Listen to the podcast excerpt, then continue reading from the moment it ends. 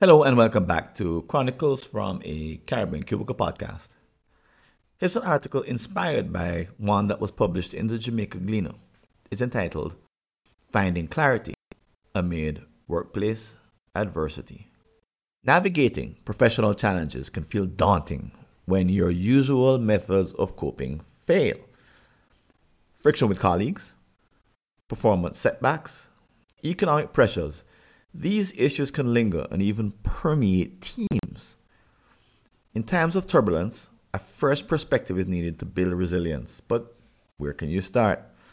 Author Byron Katie provided just that with her notion that when you are perfectly clear what is, is the same as what you want. While this may sound like a description of what it's like to be insanely rich, it's not about achieving all your goals. Instead, this idea carries powerful implications for managing mindsets when facing adversity. Here is a three step experimental approach to embrace clarity and acceptance. Step 1 Taking stock. Begin by taking stock of your immediate surroundings through your senses the feeling of your feet on the floor, the airflow from the vent, the muffled voices down the hall. Include the observation that you are reading this on a screen. Make note of these concrete facts and sensations that comprise your present moment experience. Next, turn attention inward. What thoughts, emotions, and social dynamics are swirling within at this time?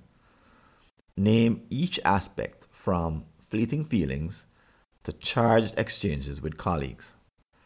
These intangible factors also constitute your reality right now. Let's mentally label them a pile of stuff you are having. Number two, wanting one at a time. Now comes the transformative step transitioning from having to wanting. After acknowledging each element of your experience, pause and consciously shift into a state of desire. Embrace the desire for what you have, whether it's this article, your emotions, or even unwelcome sensations like a screen that is too dim. The key here is to practice acceptance and embrace every facet of your experience, even the ones you typically resist. It's a form of mental jiu-jitsu where you actively notice a fact and the feelings around wanting it. This having then wanting can transform even the most awful moments. Number three, building resilience for future challenges. While seemingly simple, the true challenge lies in applying this framework during times of stress. That's why proactive practice is crucial. Think of it as training for your personal mental Olympics. By regularly practicing, having then wanting, in calmer moments, you build inner strength and resilience for when the next hurdle arises. Notice that in these high pressure moments, unwanted thoughts forcefully occupy our minds, followed by negative feelings and sensations in our bodies. As we respond, we ignore our inner state in order to survive. Now imagine embracing, i.e., wanting, each of these elements. These could keep us from denying the truth of situations such as the January 6th insurrection. Many today are not having it, denying eyewitness testimony and videotapes. But this isn't just for you, it's a team leadership superpower. By collectively acknowledging reality and embracing experiences, you'll bounce back from setbacks faster and remain grounded when faced with adversity. Imagine the collaborative power of a team where everyone accepts what is and works together to navigate it. Ultimately, this approach empowers you to face stress with grace and emerge stronger.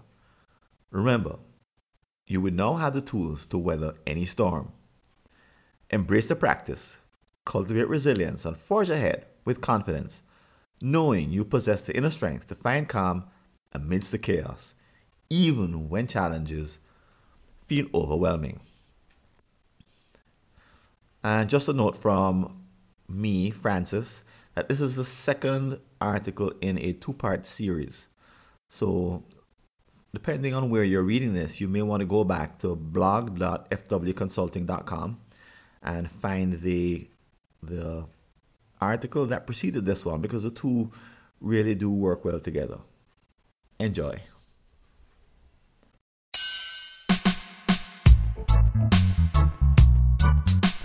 Thanks for listening. Do you have an unsolved problem in your Caribbean company related to strategy, productivity, engagement, or business process improvement? Just visit a searchable listing of all my prior articles and you may be able to help yourself to a fresh line of thinking. Go to blog.fwconsulting.com or see the show notes.